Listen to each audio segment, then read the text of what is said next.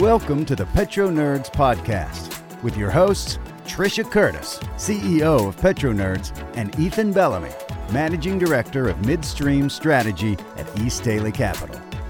This show combines upstream and midstream expertise in a Rocky Mountain showdown, brought to you by Digital Wildcatters.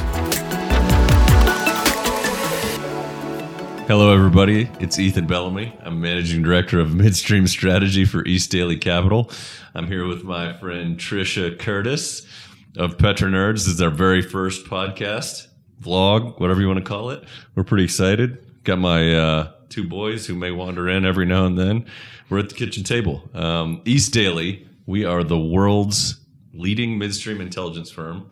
We serve asset managers, private equity, integrated oil companies, and midstream energy companies. And I just busted in on Trisha and, and made her just get started because she wanted to overplan this and overthink it. And I'm Yeah, like, he did. Basically, all you got to do is show up and just be yourself. Yep, but he gave himself a really long intro. well, I mean, if you know me, then you know that's par for the course. All right, so you did some cool stuff this week. Yes, tell did. us, tell us what you did this. Yeah, so Trisha Curtis, I'm the CEO of PetroNerds, and uh, it, everybody should just know who PetroNerds is, and if you don't, you will through this podcast.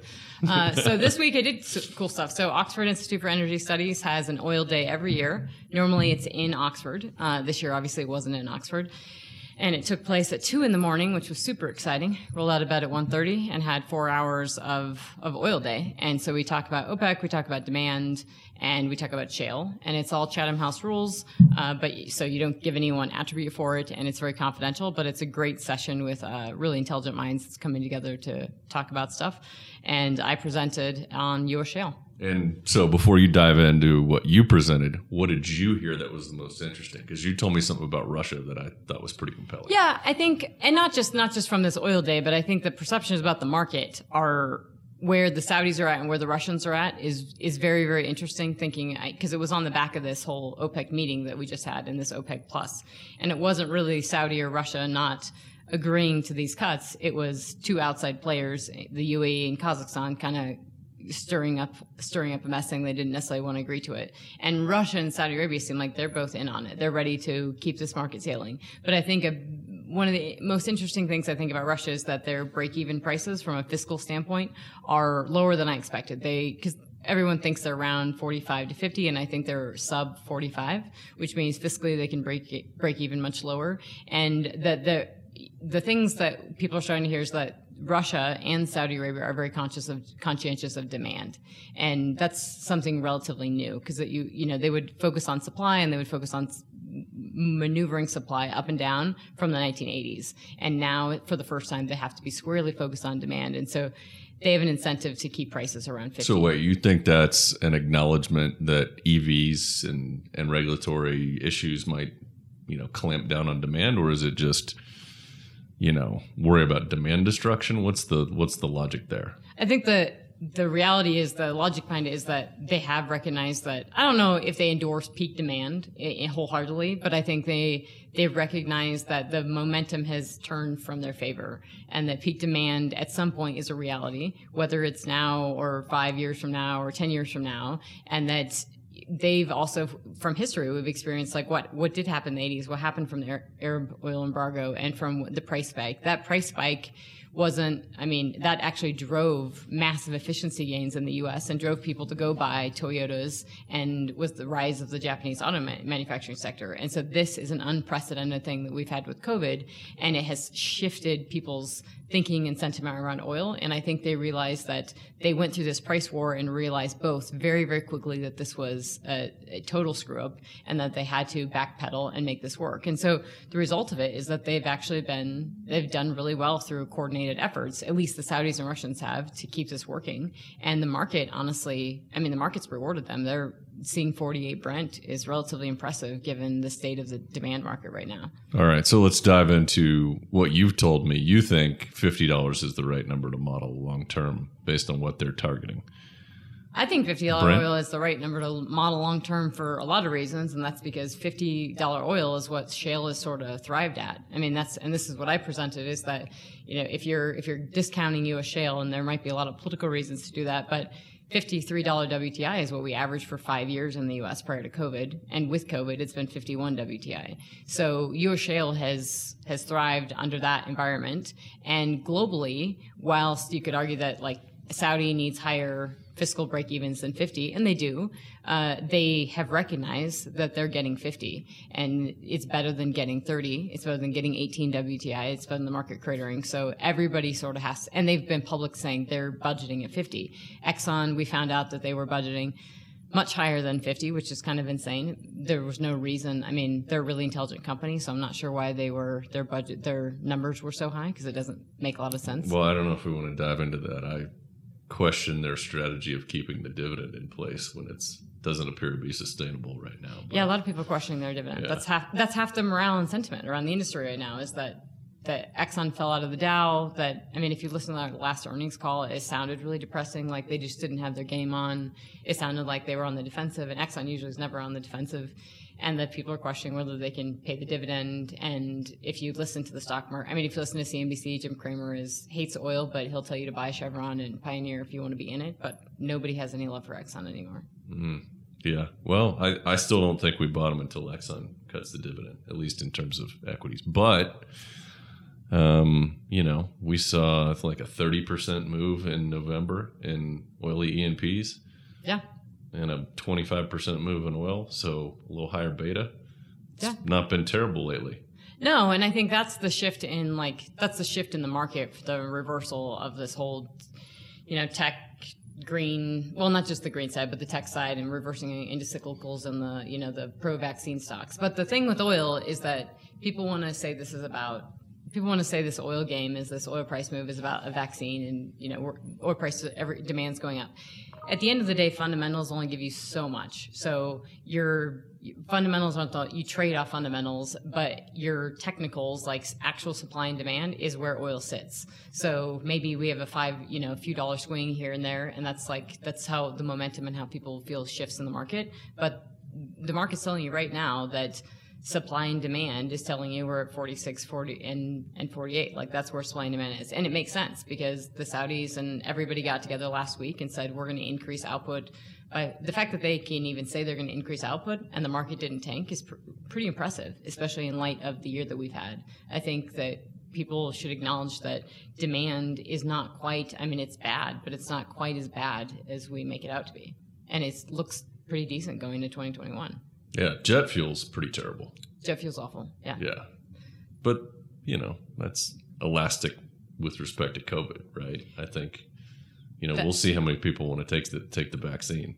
That's the so the jet fuel topic is like the heart of the peak demand and like the E- the IEA forecasts and that are NBP's forecast that it's not coming back. And I think that that's another something that I learned is that that's that jet fuel piece is one of the biggest underlying factors of that. And it's I'm not certain it's correct. Now, I mean, I don't know when you started COVID and you had to work from home if you thought, hey, we're not commuting, so we'll lose all this gasoline demand.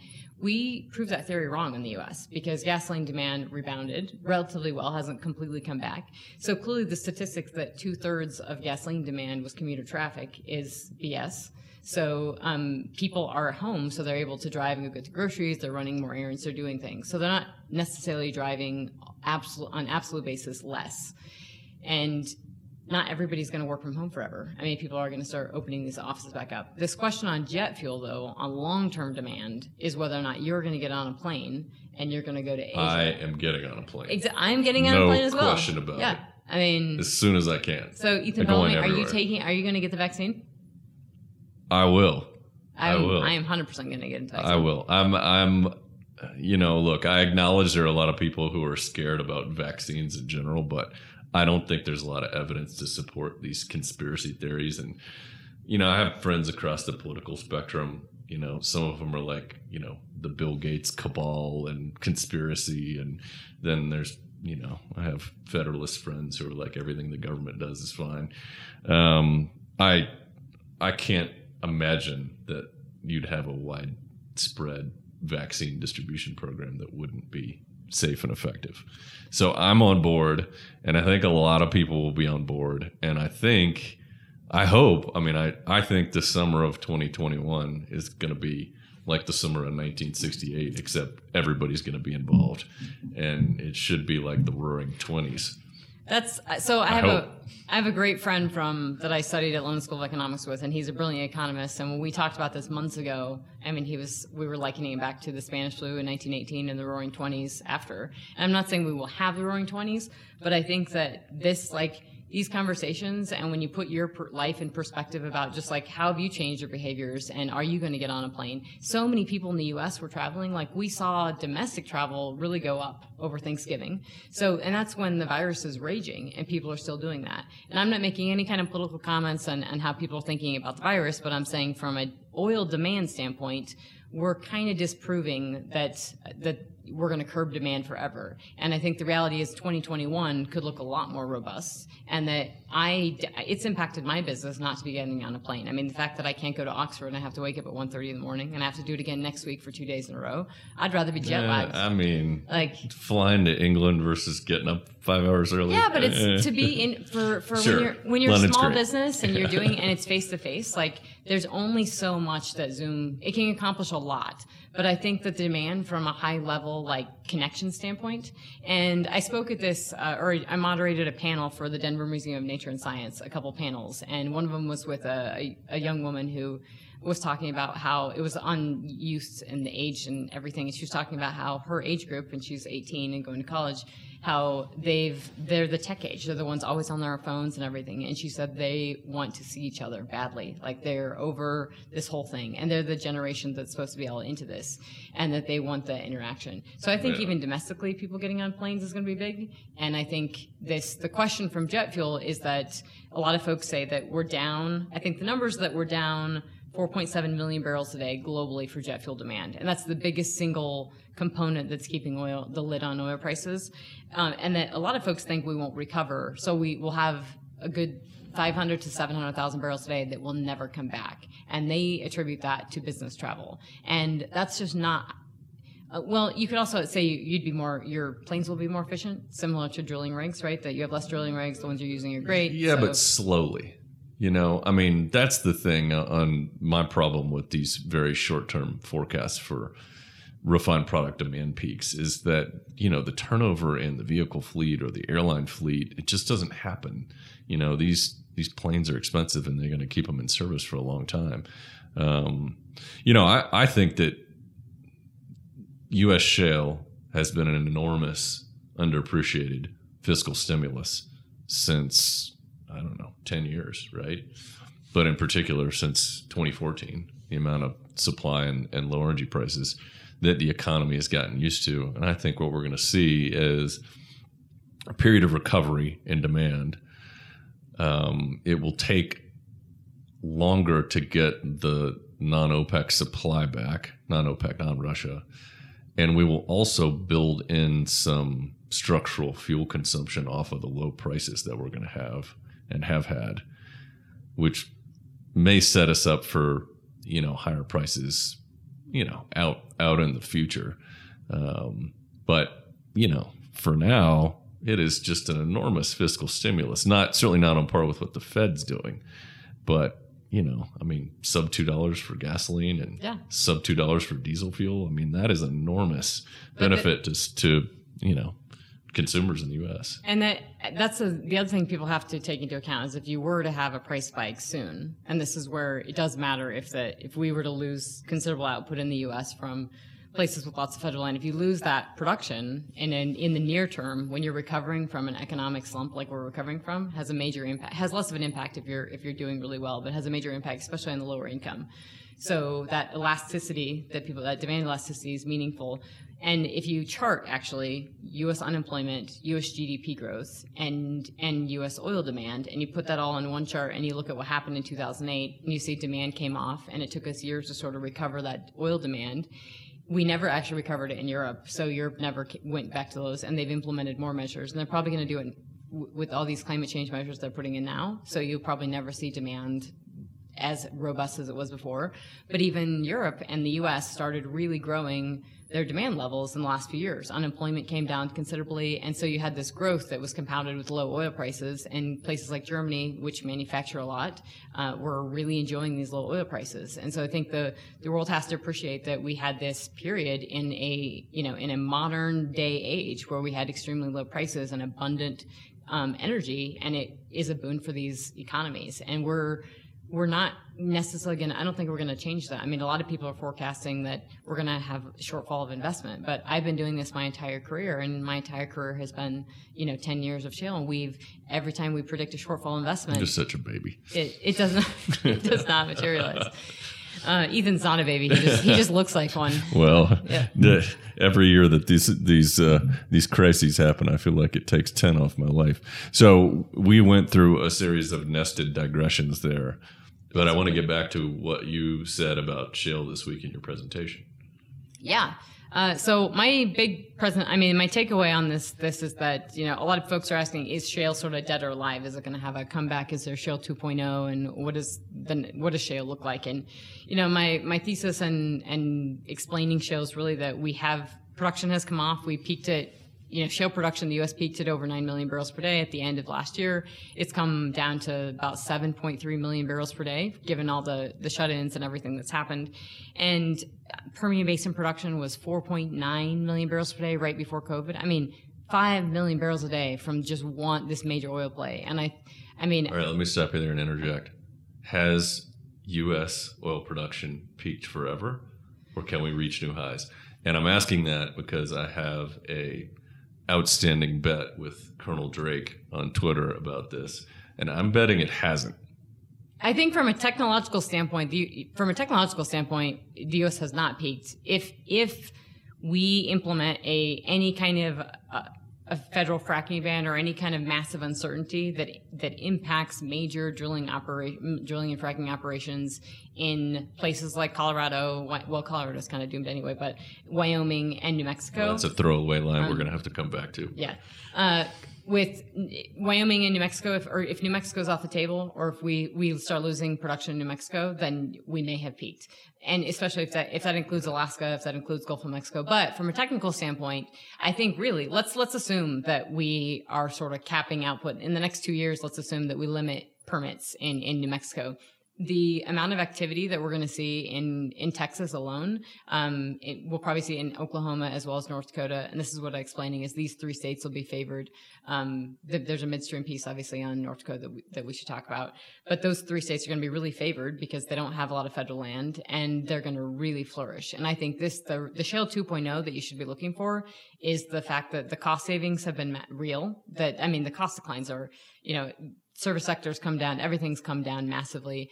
And the frac sand is huge. So I love talking about frac sand. I was so excited in this presentation to talk about it No more northern white, Um, huh? because uh, these Permian in the Permian, we everybody pivoted and they started using in basin sand the last few years. It's crappy sand. You pump a crap ton of it down hole. This is what happened in 2014. We we just started pumping a ton of sand, ton of water, and lo and behold, it worked. And everybody said it wouldn't, and it did. Uh, now your investors were behind them, right? So the investors were behind the shale producers then, not quite behind them now. But a lot of these guys can actually generate money within cash flow and like spend the money that they're making, and then that's how they're operating. So when people say is shale done, a lot of these companies look at EOG as a template of like Not everywhere, though, right? Not and the. Permian, which is No. where we've seen and exactly. I'm, rig I'm like share just go up and Yeah. up and up. And up. if you're if you're trying to think of examples like can can operators make money at 50? Uh, the answer is yes. And if you were to look at the Dallas Fed survey and they say, hey, you know, you're not making money if you're going to break even at 50, that's what it costs to drill a new well. People are drilling new wells and it's not 50 yet. So people don't always, these operators don't always function the, exactly the way we think they do on paper. And that's because when prices were above 40 for a, month, that's when operators in September and October, that's when operators were starting to say, hey, they're meeting with the boards and saying, let's get back to work and making that case, prices then slid down to 36 and hey, they'd already decided to go back to work. And so we've seen that rig count tick up largely in the Permian Basin, but the diversity of those companies within that rig count, I mean, in the past 11 days, from November 18th to November 29th, we saw a massive uptick in rigs in the Permian Basin, and we saw EOG add five rigs alone in that 11 day mm-hmm. period. And we saw Exxon add one. But the reality is, like, that's the shift. And then you saw a ton of private and small private equity players adding rigs. And you would think, hey, during COVID, is uh, aren't all the private equity players done? I mean, that's the story that we hear. That's what they've all pulled out and they're done. And the rest, they may be done in the future in terms of future investments, but they have these assets here. Right. And so if you're Tap Rock and you've got, you're only in New Mexico and you've got four rigs, they've been running through this whole thing. And really intelligently. Like, why wouldn't you drill throughout this downturn when your day rates are ridiculously cheap? And also, if you're worried that maybe you won't get a drill in a couple years in New Mexico.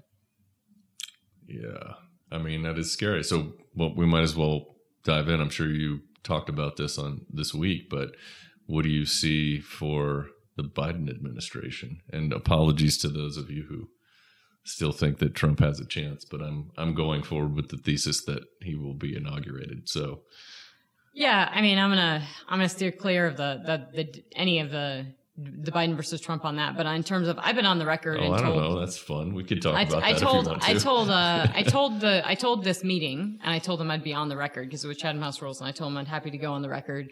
And I've been really open about this about Biden because I think the industry has given him a pass. And really, uh, the media has given him a huge pass, especially on oil and gas. And it's very clear from their from what their just campaign talked about from the their climate plans and everything that they put forth, and then really what Biden said during the debate that they would go after production and and actually just the fact that what folks are doing in DC and they're gearing up. So if you have if you know people in DC, make a few phone calls and start asking people what's going on. Nobody thinks that this is going to be a slam. I mean, this is not Obama 2.0.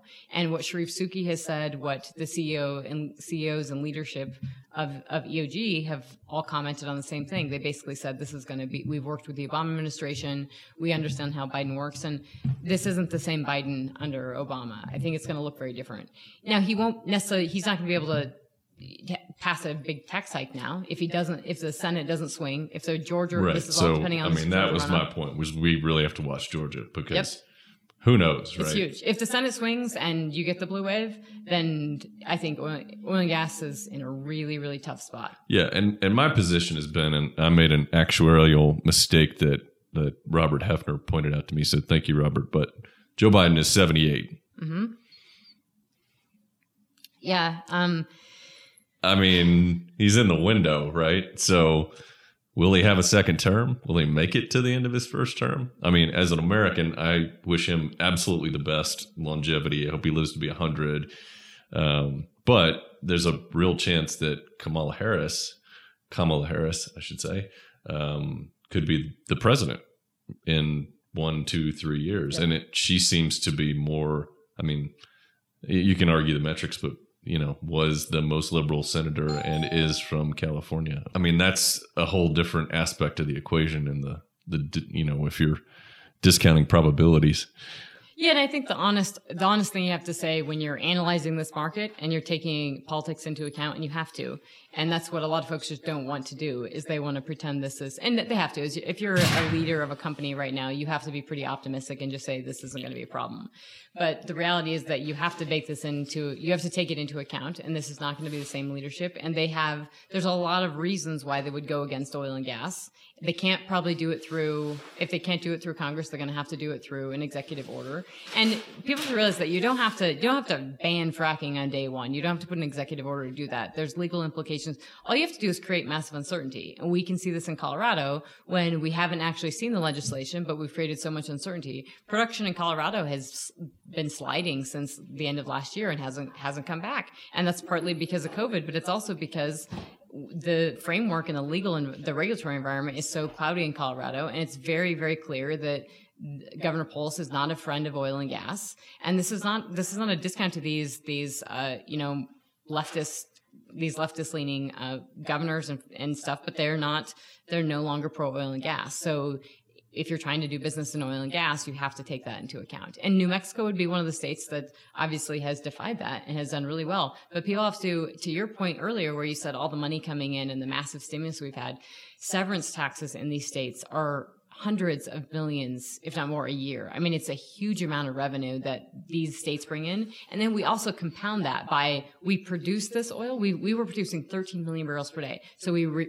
we produce it, we refine it, and then we export it and we capture the whole value chain of that. We're not, we're, we're getting the money from the exports. We're getting the money from the exporting of the products. And so that's a massive, that's hundred, that's, it's billions of dollars a year that we are keeping internally and selling. I mean, and so when you shift that, even if it's on one or two million barrels a day that we shift and we have to import, it's a whole shift, not just in the direct jobs of producing it, but it's in the shift in all those dollars and across the entire value chain. But it will have an economic. It's very difference. concentrated, right? Mm-hmm. Concentrated benefits and diffuse impacts, right? So, I mean, Texas is a beneficiary of a lot of that value chain.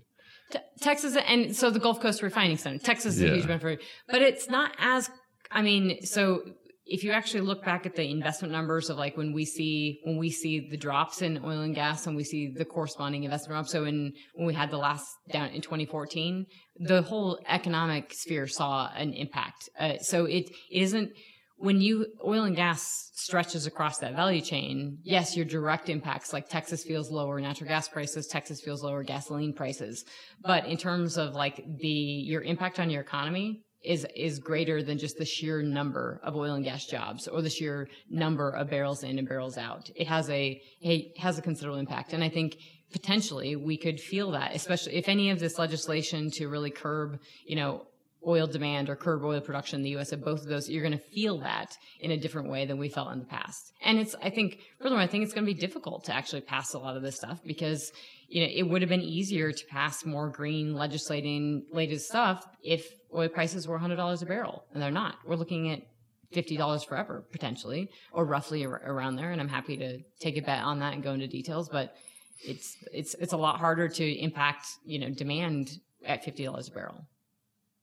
This is true. All right. So, what else did you present this week? That was that. Was, I mean, that was kind of the gist of it. Um, All right. and So let's let me go back to some of the other other points you made. So we don't need Northern White frac sand anymore, no, we definitely, right? yeah. Okay. Um, that sandbox. Uh, so that's know. a that's a cute. Um, no, th this frac sand thing is like the frac. If you want to think about two things that are going to impact the oil industry and the you know limit small technical advances that can make a huge difference on the productive capacity and the cost size or cost point is that all the rigs that you're using right now are your most efficient rigs and they're gonna if you can drill just a little bit longer you can make that each lateral a little bit longer and be a little bit more efficient We've lost hundreds of thousands of people in this industry. yep So you'd think that the efficiency of incremental new frac crews, incremental new rigs coming back, um, service costs, all that stuff doesn't seem like it will be, you know, all that easy to layer back on. you're never gonna we're never gonna recover all those jobs so whenever you have a downturn whether it's whether it's you know oil or any any sector when you have a pullback like this you never recover all those jobs because everyone gets more efficient but those efficiencies and the industry has to shift toward less people so they can become more efficient so they can drive that cost those do- the cost per barrel down. And so you're seeing that on the frac side. We saw liberty oilfield service take over schlumberger. And that that should give you if you're in the oil business that should give you i mean if you're in the oil business you need to sort of man up and say i'm in the oil business. And if you think you're going to be producing oil two years from now you need to be thinking about what you're doing now to produce oil two years from now. And liberty oilfield services chris wright made that standpoint of just saying hey i'm in this business and i'm going to be the last man standing so i'm going to per- i'm going to take over the schlumberger. And basically they're going to have they have 22% of the market share. And likely i think they'll probably get a little bit more which means they if you have 25% of the market you can control it. And they can control it. From an efficiency standpoint they just entered into the haynesville and talk about like their their crews and everything that they're doing. And all those efficiencies that they have the speed at which they can do it it helps move the needle from a production standpoint, help moves it from a cost standpoint. But that just drilling faster, drilling a little bit better, incrementally, if everyone drills slightly faster, slightly better, it's has a huge impact on the productive capacity. What about the opposite case, though? which is, you know, we've we've over drilled the core inventory and destroyed, you know, puds and you know that's going to come back to bite us. Where do you where do you shake out there? So it's a great it's a great question. I love it because it's uh, a that's what these at this at the Oxford group they sort of love for the last five years they've been beating up on me for shale productivity and every year I tell them they're wrong and every year I prove them prove to them that they're wrong. I think when you think about like did we drill out our core um, you could have made this. Every people made this argument in the Bakken in 2014, saying the Bakken's done. We're done with the productivity is over. We've drilled the tier one acreage, and and it's over. And lo and behold, if you look at productivity gains, so if you look at on a barrels per foot basis, the Bakken has just ratcheted up 2017, 2018, 2019, just crushing it. And that's simply because they were slightly late to the party on pumping a lot of crappy 100 mesh down their wells and completing those a little bit better. And the they haven't even kind of tipped into the forward where they could really go. So this whole, we drilled our best acreage. Yeah. So maybe at the time you thought that was your best acreage, but at the time you didn't also realize that putting a bunch of crappy sand down your well actually worked. And truthfully, like what EOG did during 2014, they drilled all these ducks. And then when they, when you listen to the earnings call in like 2016, they were really slow to bring on those ducks because they knew they were crappier wells because they had gotten so much better at drilling and basically just landing the lateral in the best part of the rock. Mm-hmm. And so if you're if you drill slightly better and you're right in a better part of the rock, when you frack it, it's going to be a little better. And so they kept having to say, "Ugh, we got to go back and drill those old DUCs. We got to frack those old DUCs," and they didn't turn out as good. And their new wells were crushing it. So I think you have to expect, and I mean you have to expect some big things from companies like that because they're going to take this opportunity to do that. Not every company is going to be able all right, to. All right, So speaking of EOG and big things, yeah. do we do we do we dare talk about the Buddha? I think we should tackle Dorado before. I wanted to tackle Dorado too. Um, and we should get into. I should ask you a question on the midstream side because I think this gets into the Buddha thing. Um, but I do want to go back to the frac sand thing because I think that it's a really simple way to per- appreciate costs and that your costs already are extremely low on frac sand and they, you know, you're no longer using the, we don't need the stuff in the Midwest because you have it locally. And if you're in the Permian Basin, you have it locally. And then the next step now is to mine it locally, literally mining at the well site. And so you're mining it right there, which means you have no last mile solution. Wait, is that a mineral? Do the mineral owners get paid for that? or the surface owners it's get a, paid for have, that? It's a minute. It's a, that's a great question. I, I don't know exactly. I know it's I know it's extremely cheap, and then you can also keep it wet, so you don't have to dry it. So actually, from a CO2 emission standpoint and a like an energy use standpoint, you no longer have to dry this That's stuff, interesting. and you get to pump it right there. So the cost savings. We're talking. Let's just say it's a hundred thousand bucks, two hundred thousand bucks here and there. It really adds up. And if you listen to like Diamondback's call, they talk about how every one cent at, for one cent savings is a million dollars on free cash flow. Um, that's a huge amount when you start thinking about it like that. So sorry, go. But let's go back to So, your. so you're saying all that work to that I did to understand sphericity back in the days of the it was complete crap. yeah. I was into it then too until it until I completely fell in love with hundred mesh. And Okay. Has an old podcast on hundred mesh. If you want to go into it, we can. I could spend a whole episode. I mean, I did get to blow up some some sand out of mine. That was cool. Oh, that's So, really cool. I have a not total done that, waste. but yeah, frac sand is awesome. Probably a metaphor. I should have known better. Uh, so gas, I think there's two things. We can get into the, the EOG stuff, but there's two big forays into natural gas in Q3, and that was Mm-hmm. and by the way, natural gas did not do so well. Mostly weather though. In the last month. yeah. And actually, over the course of, if you look at it on average of the course of 20, if you look at Henry Hub, we've sort of been averaging three bucks before this year. We're at two bucks this year, and so you think about well, what's going on with natural gas. Well, it, it it's green. It looks a little greener. People are more comfortable with the pricing. They can hedge at three dollars, and they can. A, a lot of folks are seeing the long-term trajectory of of gas at, at uh, over 250, and that's a considerable differentiating piece that we had from a couple of years ago, saying, hey, we could get down into you know single or But the 21 outlook for gas is pretty solid on yeah declining associated gas production. yeah. And LNG is going great guns right now. I mean, we basically maxed out all the liquefaction that's in Yep. place. Yep, So- and that's and that's a huge component of this. So, the, also, I think so. The other piece of this goes into those two big four. It was Liberty Oilfield Services saying they were going to the Haynesville, and then EOG calling out this this Dorado play, which is really part of their Eagleford play. And so you have to say, why are these two big companies saying, "Hey, we're we're all in love with natural gas," when EOG made a concerted effort to pivot hard and fast against natural gas and left sort of everybody else in the dust.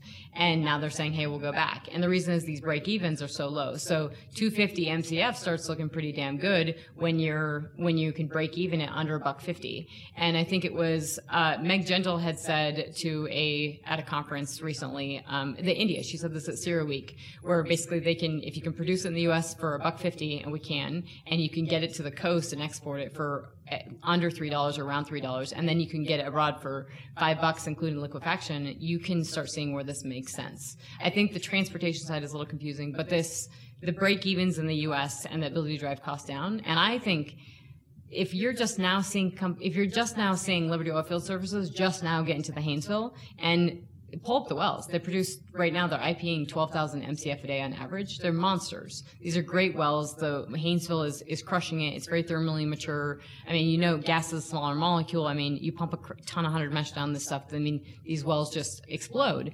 And so when EOG comes in and says, "Hey, look at this Dorado play," it's not like they they've had this for a while. They didn't pull this out of their back pocket, you know, overnight. They've had this for a couple years, and it's within their Eagleford. It's just it's an Eagleford gas play, and it's within that existing acreage. So it's it's a money play. They already have the infrastructure in place. It's super close close to the Gulf Coast. It just makes total sense. Yeah. So it'll be interesting on the next quarter calls if we hear Energy Transfer and Enterprise talk about it. Um, because that will that will be the indicator from the midstream side. There's not a ton of good news on midstream in general. The Northeast is looking pretty compelling. Um, we actually think there's a case to be made for gathering and processing two to three year time frame in the Permian on capacity utilization. But Permian oil egress is a nightmare. It's way overpiped. Um, but the Eagleford, you know, definitely you can get gas to market there. Um, the good thing for upstream is with the exception of the Northeast, you know, there's not a lot of risk of differential blowouts. Um, so that's going to make drilling economics look pretty compelling for the next two to three years. So can we back up on that a little bit? Because sure. I think not, I don't think a lot of folks are completely clear on on the midstream side. Folks sometimes you know the upstream really well or the midstream really well, but I want to unpack that a little bit on. So the view right now you're saying is that you've you view the Marcellus being steady. The Marcellus has enough takeaway capacity that you can get it to market. The Eagleford, the, the Eagleford definitely, or even the gas or this new Dorado play has enough capacity to get it to market from from because it's so. Yeah, and there, there are always going to be you know capex needs on a on a smaller scale, but in terms of large diameter intrastate and interstate pipeline, we're we're in pretty good shape. And how about the Permian? So, so prior to prior to COVID and you know, if you if we were going to go on that 4.9 million barrel day trajectory of the Permian, what was the what was the outlook prior to COVID? Say February of 20. What was the outlook on natural gas, the transportation of natural gas within the basin and out of the basin? Yeah. All right. So picking apart the streams, liquids is overpiped. Natural yep. gas, we have had differential issues, and we have Permian Highway coming on. So that should improve gas differentials you know, until there's, you know, we have seen voluntary flaring uh, curtailments and restrictions from some of the larger players. I think the industry's going to need to get on that before there's any kind of regulatory push, which I don't see based on the current Texas Railroad Commission. Um, but it's it's a black eye for the industry. We need to not do that. But they're all doing they're all addressing it in some capacity. I mean, right? Well, all, not everybody the big universally. boys are the smaller guys aren't yeah yeah so i mean that that is an issue but but right now um yeah i mean it, there's there's going to be more capacity in the short term on natural gas um, which should help differentials there and you know total total now, if, economics if, as well if texas does so let's say we do have a pivot hard from it, a pivot hard to texas so we've already seen more rig activity in new mexico yes. based on you know fear. We saw yep. we saw the same thing in Colorado ahead yep. of um, the regs. But let's say we see Texas really blowing up in the next two years, and let's say we have more gas than we're expecting out of the Permian. We could, you know, look. There's there's room for more gas capacity. The issue is um, the unwillingness of E&Ps to commit. You know, they don't have the balance sheet. They don't want to sign up for anything. Um, you know, I just don't think that's an issue they're they're going to struggle to you know remarket and pay for the take or pay contracts on oil, which is okay. a which is an issue. What about this? I mean, talking about natural gas, the one thing that scares me with this is that is that this concept of hey, we feel really good about natural gas, and then we see a couple of entrants into it. It's very easy. We've seen. I mean, the Permian is the Marcellus of oil. I mean, we Marcellus was, you know, what happened to gas. I mean, it was the guys. You know, Aubrey McClendon is famous for this of sort of having this outlook where he thought he was the only man that was gonna, you know, he crushed it, but everybody else crushed it with him, and they brought on too much, so much natural gas that we we upended the entire gl- global gas market, literally just with some our spot market. But this new entrance with these companies, obviously, if EOG is doing, it, you're going to see smaller companies come in and say, "We're back into natural gas." Don't we have the risk of sort of flooding the system again and prices coming down? You know, I think at sustained prices north of three dollars, that would be an issue. And I think we're certainly going to see some more directed dry gas drilling. We think the Ark-La-Tex and the Haynesville, and I would suppose also the the Eagleford are in a great position to to take share here. I agree with that. Yeah. And uh, you know, the problem, of course, is that you know we've seen some, you know, Costa Azul, and but you know, in terms of the LNG liquefaction, that capacity takes so long to bring online. That's not a not a huge driver, but gas demand has been pretty resilient. So, um, you know, it's one of those things like we're running sensitivity analysis in our big upcoming report, Dirty Little Secrets. Uh, shameless self promotion here. Um, it's our big annual report. It's pretty compelling, but we're doing stress testing, and you know our our high oil case produces a lot more associated gas and drives our gas price forecast down. So you know it, it definitely changes the dry gas call when that happens. But you know sub fifty still pretty constructive environment for, for natural gas. Yeah. Agreed.